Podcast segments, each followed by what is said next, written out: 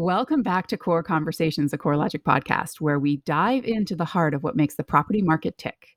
I'm Maiclaire Bolton Smith, your host and curious observer of all things related to property, from affordable housing to market trends and the impacts of natural disasters to climate change. I want to converse about it all. So we're back. It's 2022, and we're thrilled to be back with season two of Core Conversations. And today, we're going to be inspecting another angle of the infinitely complex and infinitely interesting property market. So, to kick off the new season, I want to dive in and look at the effects both on insurance and homeowners of the implementation of FEMA's, the Federal Emergency Management Agency's, new flood insurance update. Known as Risk Rating 2.0, the government agency began incorporating this property specific flood rating into the National Flood Insurance Program in October of 2021. Prior to this update, FEMA had used decades old systems of understanding the flood risk on individual properties within a flood insurance rating system. So, such a change will have far reaching implications for not only insurers, but also program stakeholders as well as banks and mortgage companies. So, to dive into this topic today, we have with us Scott Giberson, Principal of Flood Compliance on the CoreLogic Flood Services team. Scott, welcome to Core Conversations. Thank you, Maiclaire. You don't know how long I've been waiting for this invitation, so I really appreciate the opportunity to be here today. Well, yeah, we've been talking about having you on the podcast for so long. So I am thrilled that we get to chat about this today. So before we get into things, can you tell our listeners a little bit about your background and your role here at CoreLogic? Happy to. Well, I was on a plane earlier this week, flying back from a conference, and a lady next to me asked me what I do. So I told her, well, I, I've likely helped her to buy every home she has ever purchased without her even oh. knowing. What I mean by that is within each mortgage loan document, there is a single line says flood determination fee. And that's where we come in CoreLogic Flood Services. We tell the bank whether flood insurance is required on the mortgage based on the flood zone the home is or business is in. And my job as compliance principal is to help ensure that our products and services satisfy the bank's requirements because, of course, the banks have to stay in line with federal laws and regulations. So beyond that, I also work on advocacy because we want to ensure that the nation is governed by sound policy related to flooding, flood insurance, and flood maps. So I'm often out and about working on broader industry issues. Currently, I serve on the board of the National Flood Association. I'm also a member of the Technical Mapping Advisory Council that provides guidance to FEMA on its flood mapping program. Most importantly, Maiclaire, I am a grandpa to two amazing granddaughters. I know you're a new mom, Maiclaire. Congratulations. Thank you. I'll just say to be sure to stick around for the next generation. It gets even better. Uh, fantastic. Well, with that kind of background, Scott, you it's exactly the reason why we want to talk to you today about this exact topic. And, you know, flood risk and assessing flood risk has inevitably come up in many of our podcasts before, but I'm I'm just glad that we're going to dive into this topic in particular. So, before we get into it too deeply, let's start out with a little background about floods and why the federal government needed to update its flood assessment. How does this new methodology diverge from the original risk rating that FEMA has used for decades? Well, great question, Maiclaire. And there's been a number of analogies that I've heard over the last year comparing the legacy system based on flood zones to the new risk rating system.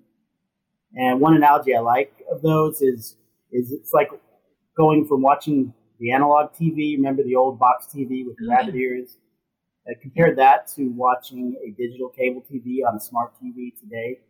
And, and that analogy isn't really intended to be critical of the legacy system because, as you know, in our business, FEMA's flood maps continue to play a critical role yeah. uh, in terms of supporting the lenders with their mandatory purchase requirements, but also in terms of supporting communities across the nation with floodplain management. So Again, FEMA's flood maps continue to be important, critical for the country. This is an important point. But back to your question, strictly for insurance purposes, however, just as with the digital TV today, Risk Rating 2.0 takes advantage of today's data and technology to provide a more complete picture of flood risk for the entire spectrum, from the very risky to the very low risk areas. So it's not just relying on the three good channels that you used to confine on using your knob on the box television. So risk rating 2.0 is looking at numerous variables related to the building and the property's flood risk. and not the flood zone itself. And if I can, Maiclaire, answer your question, yeah. why why FEMA? Well, you, you ask why is FEMA doing this now? I was I was asked this question at a recent conference, and the answer is layered. One layer of the answer is similar to the answer as to why did television manufacturers, cable companies, and broadcasters change from supporting analog programming and products to now digital signals. So now to the point where we are now with the FCC requiring televisions be built with a digital tube. The answer is technology and progress. Mm. You know, if you think about it from that perspective, the 1990s, the digital revolution began and quickly spread across much of the world. For flood insurance purposes, FEMA had been relying upon the same technology for 50 years. And of course, technology and progress would not permit that to go on forever. So, with so much available data and with the ability of supercomputers to process that data, the private industry was able to create these reliable flood catastrophe models, such as CoreLogic's flood catastrophe model, which, as you know, supports the private insurance industry, yeah. storm surge, riverine, and flash flooding. So, again, uh, thinking back to the why, it's because technology and data now make it possible uh, for FEMA to take that next step into uh, into this more sophisticated rating system. I love that analogy, Scott, and that that that makes a lot of sense because you know something worked before and it it was fine, but it can always get better. And technology is advancing all around us in so many different ways. And, and previously, we've talked about innovation and, and different things in the industry that are really moving the industry forward. So I I do love that FEMA is really trying to get the best assessment as possible. I know there have been a number of events. Hurricane Harvey stands out with so many people that people were underinsured from flood because they weren't in a FEMA designated flood zone because it was kind of viewed as you're either in a flood zone or out of a flood zone. And this is a way of refining that a little bit better to have a better assessment so people are more protected. You're right. This this is another layer of the reasoning as to why now, and that's the pressure that FEMA's been under. You mentioned Hurricane Harvey, and you know, we're seeing more and more uninsured flood losses increasing in numbers and severity outside of the high risk area. And this has really been pressure mounting since Hurricane Katrina. So it's mm-hmm. not only the uh, uninsured outside of the high risk area, but it's also the the debt that the program faced uh, and the pressure from from policymakers that the program was not sustainable uh, at, based on the, the legacy rating methodology. So there was a there, in addition to technology, it was policy and uh, pressures uh, on FEMA that really let it down let it down this path. Right. So let's dive a little bit more into that technology, I guess. When we, in your view, what are the major things that have changed with the NFIP that both borrowers and lenders will now experience? Are there new variables that they've incorporated that are new? Like what, what's changed? So importantly, this is primarily uh, risk rating 2.0 is primarily a direct impact on the insurance industry and insurance professionals okay. that support the NFIP. So, in estimates, the NFIP says they've trained about 35,000 agents across the country just in the last year. So, from an insurance perspective, this is huge. And I will say, from my in my opinion, the insurance industry has done a fantastic job in responding, both from a company perspective and an agent perspective. They've done a lot of work. So, keeping in mind, it's really about a change to the way the insurance policy is rated. It doesn't have as much of a direct impact on the mortgage industry but let's talk about how it does impact the mortgage industry. It's less dramatic, not as obvious, mm-hmm. but there are changes. So, in a recent poll of lender flood clients that was conducted by CoreLogic, uh, we and keep in mind these are lender flood clients, so these are people familiar with, with flood insurance matters. Uh, only about 10% responded that they have little or no knowledge of risk rating 2.0, and in the same poll of lender clients, about 65% responded that they have seen little or no impact on loan origination since October 1, which is when the new policies begin to be issued. And only about 20% said they felt unprepared for handling renewals on or after April 1. So all of this supports the point that lender requirements are largely unaffected by risk rating okay. 2.0. And this is a point I'll, uh, I'll emphasize is that risk rating 2.0 has no effect on the mandatory purchase requirements, nor on the flood determination that we provide, nor on life of loan monitoring. All of this remains remains the same. That's important. Yeah, it, it is. And and so one thing to I want to refer folks to on FEMA's website. Uh, so it's FEMA.gov backslash NFIP transformation, all ran together, NFIP transformation. If you go there, folks can look for the what's changing and what's not changing table. It's a nice summary. Uh, at a glance, you can kind of see, okay, what is changing and what, what's not changing with respect to the NFIP. And, and so, in addition to that table, I do have some practical advice, if I may, uh, for for lenders, banks, and mortgage servicers. And, and one is around the, the premium change. Of course, that's the big mm-hmm. question. Who's changing? How much? What's the decrease? What's the increase? Which of my customers are going to see long term affordability concerns? So, one thing to keep in mind with the changes on renewals is the increases for primary residences will be capped at 18% per year. Uh, but that ah, does okay. not apply to second homes, nor investment properties, nor does it apply to commercial buildings. So okay. when the servicer sees, uh, when they understand changes are coming, they're, they're probably thinking in terms of escrow impact, right? They're, they're going to have to adjust escrow amounts either, either to pay more for flood insurance or to pay less for flood insurance. Okay. But given that NFIP policies uh, historically have changed year over year, just not in the same way, but there have been changes. This should not be new territory for for servicers, so, so they should be comfortable, uh, but just okay. be aware that changes in escrow are coming. What okay. what they can need to also prepare for is questions. So questions from their frontline call agents are going to get questions from borrowers. Okay. Now, what we suggest, and the NFIP supports this, is that servicers and lenders are not in a position to answer questions about why a policy is going to increase or decrease. Those need to be directed to the agent, and that's okay. what the that's what NFIP suggests. Uh, direct those borrowers to their insurance agent to have those conversations about okay. premium changing. What kind of questions do you anticipate that might come, or that questions that people should be asking?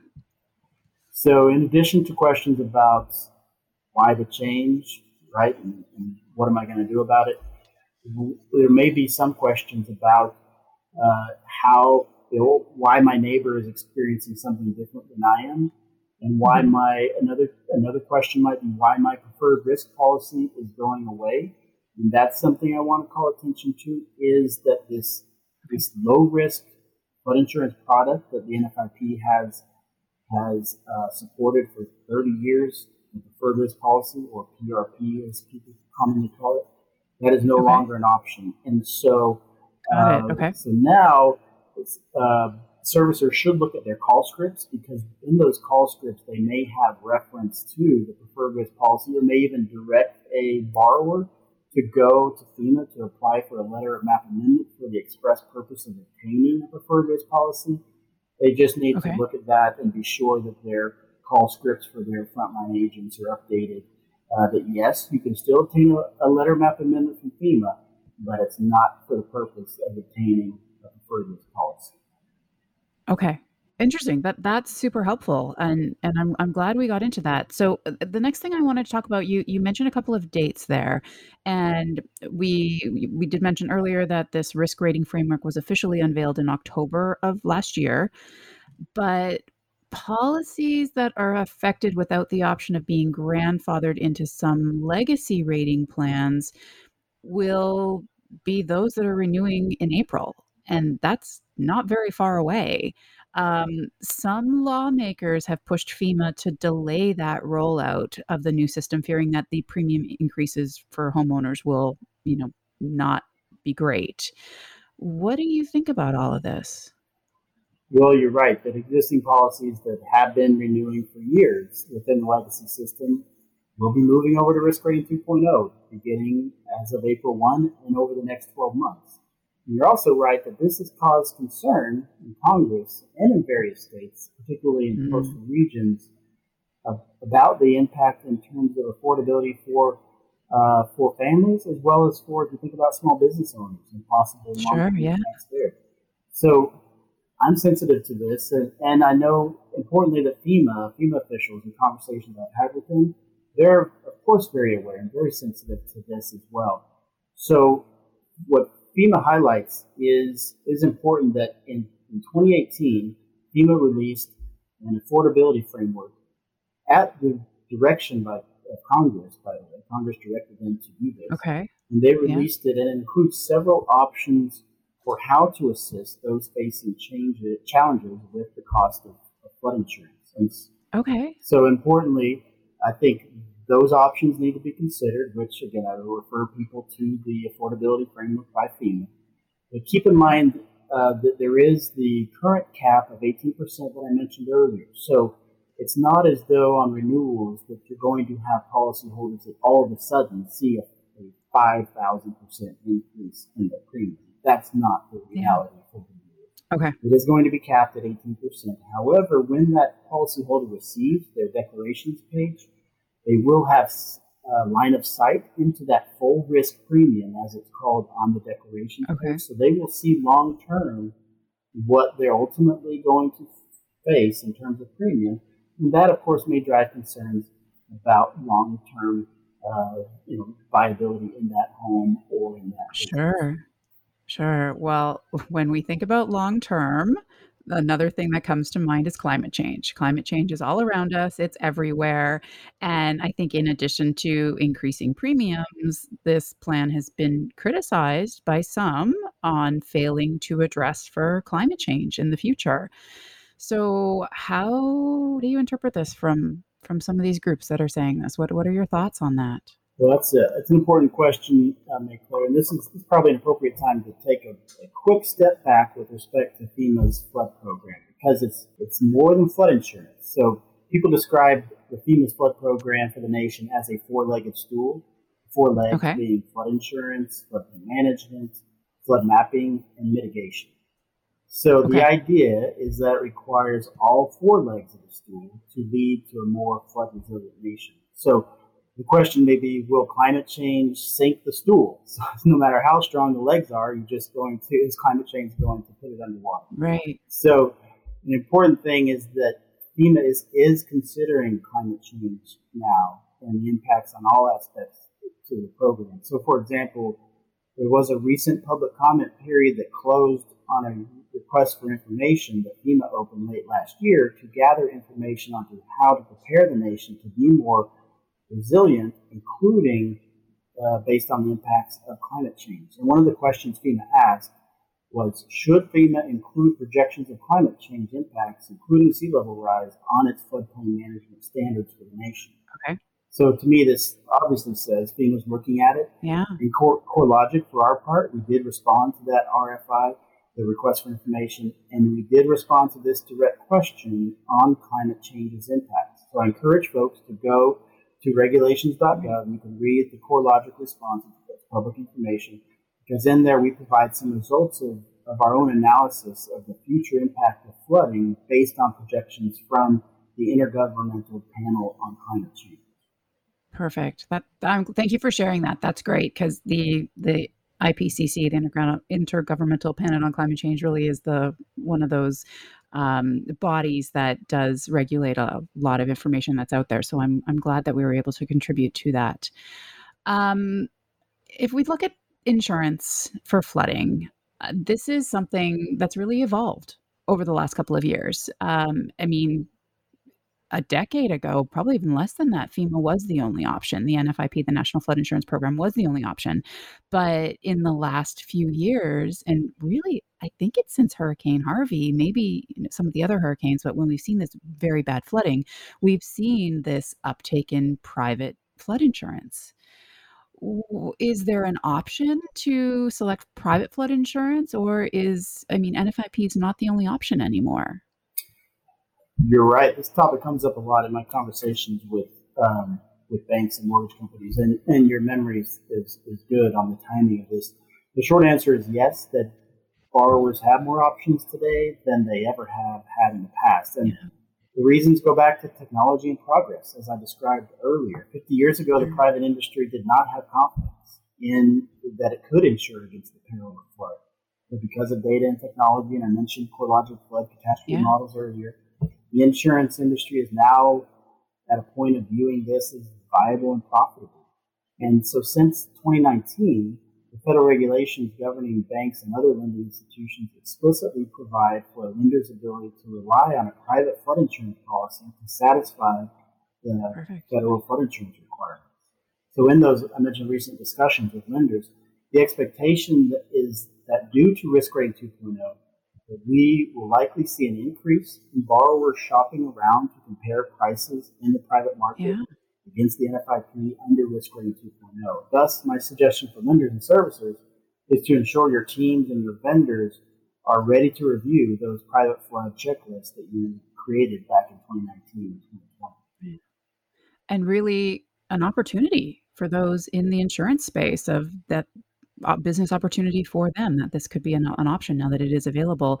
Uh, advantages of selecting private flood insurances, disadvantages versus the NFIP? Yeah, I'd say the most important thing today is is for folks to comparison shop. So it's kind yeah. of like uh, you know shopping for auto insurance, and, and but it's, it's, important. It's not just about price. So this is a key thing uh, with respect to comparison shopping for for flood insurance is it goes beyond merely comparing the price.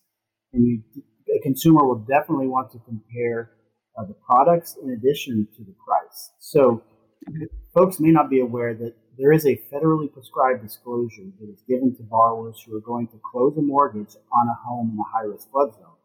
And as of 2015, this disclosure includes a directive to these borrowers to compare the flood insurance coverage, deductibles, exclusions, conditions, and premium associated with both NFIP and private and to discuss those differences with the insurance agent. So, as an example, just yesterday I received a call from a credit union uh, representative, and she asked me why the NFIP policy did not include additional living expenses, something you would think is, is common in a, in a private hazard policy. So, the reason yeah. she was asking is one of her members was displaced from their home for several weeks due to flooding. Ah. And I explained that to keep in mind that the NFIP is a federally backed policy, yeah. a federally backed program, so to contain costs that could ultimately have to be passed on to taxpayers, Congress intentionally limited the coverage and did not include all the bells and whistles that a private carrier might offer, including. Sure, yeah, okay. So a further example on that is the, the $250,000 limit you're probably familiar with that yep. for a residential home under NFIP, you can't buy more than 250000 and that's been in place since 94. So certainly, you know, it, you want to compare. You want to compare everything from the coverages, from the limits to the exclusions and the premiums. And FEMA and Congress are sensitive to this, and so they are looking at ways to perhaps modernize the NFIP policy. Okay. But in the meantime, yes, take advantage, look out there, shop, talk to uh, insurance agents and brokers, and see what's best for your home and your business. Yeah, shop around. That that's the key message there. So, okay, just to wrap up today, Scott, resilience is one of my favorite words and here at CoreLogic, we our little tag phrase is know your risk to help accelerate your recovery. And we are all about awareness. I mean, one of my biggest passions as a hazard scientist and background in my life is awareness and raising risk awareness. I would hope that these changes and the more availability of flood insurance now would help raise the awareness of flood risk and the importance of having flood insurance. What do you think about this? Like, how would such a shift be so important to the mortgage industry at large? Are there opportunities to becoming a more flood resilient nation? Like, do we think that this is going to be enough to really spark people to try and start to get flood insurance? Or, dare I say it, do we need another really bad event where people are heavily uninsured to raise awareness to make them realize that they need flood insurance? What what do you think? Is this going to be enough to get people to take action? Well, I, sh- I share your hope, be clear. I, as I as I think about risk rating 2.0, as time goes forward, I do see risk rating 2.0 as breaking down some of the walls, as, as dispelling some of the misconceptions about flood risk, and that as those walls come down, that more property owners and business owners choose to purchase flood insurance, whether or not really their their, their bank requires it or, or doesn't. Yeah. As you know, Maiclaire, I'm a strong supporter of the federal mandatory purchase of flood insurance guidelines for banks. And apparently, I'm not alone. There was a recent uh, Fannie Mae survey, and a result of that, one finding was about two thirds of the respondents agree that there should be a flood insurance requirement for properties in the high risk flood zone. But I mm-hmm. stress that this is a minimum requirement. So, as with any minimum requirement, it's really a safety net for banks, investors, okay. borrowers, and taxpayers. What we need to do, and what Risk Rating 2.0 is starting to do, is to again break down the walls, blur the lines of the flood zones. So now lenders can consider data to help them make decisions on mortgages for buildings outside of the high risk flood zone insurance agents can start to have more informed conversations about flood risk across the spectrum of risk. And ultimately, as you point out, homeowners and business owners can make the right decision based on more information to ultimately purchase flood insurance to cover their homes and business. And all of this is just one part of building a path uh, towards a more flood resilient nation. Well, that is a fantastic place for us to end today, Scott. So thank you so much for joining me today on Core Conversations, a CoreLogic podcast. I'm thrilled that we got to kick off season two with you today, Scott. Thanks again. And thank you for listening. Thanks for coming back to joining us for season two. I guarantee you we've got some exciting topics lined up and exciting guests lined up for the next season. So I hope you've enjoyed our latest episode. Please remember to leave us a review and let us know your thoughts and subscribe wherever you get your podcast to be notified when new episodes are released. And thanks to the team for helping bring this podcast to life producer Jesse DeVenes, editor and sound engineer Romeo Roman, and social media by Sarah Buck. Tune in next time for another core conversation.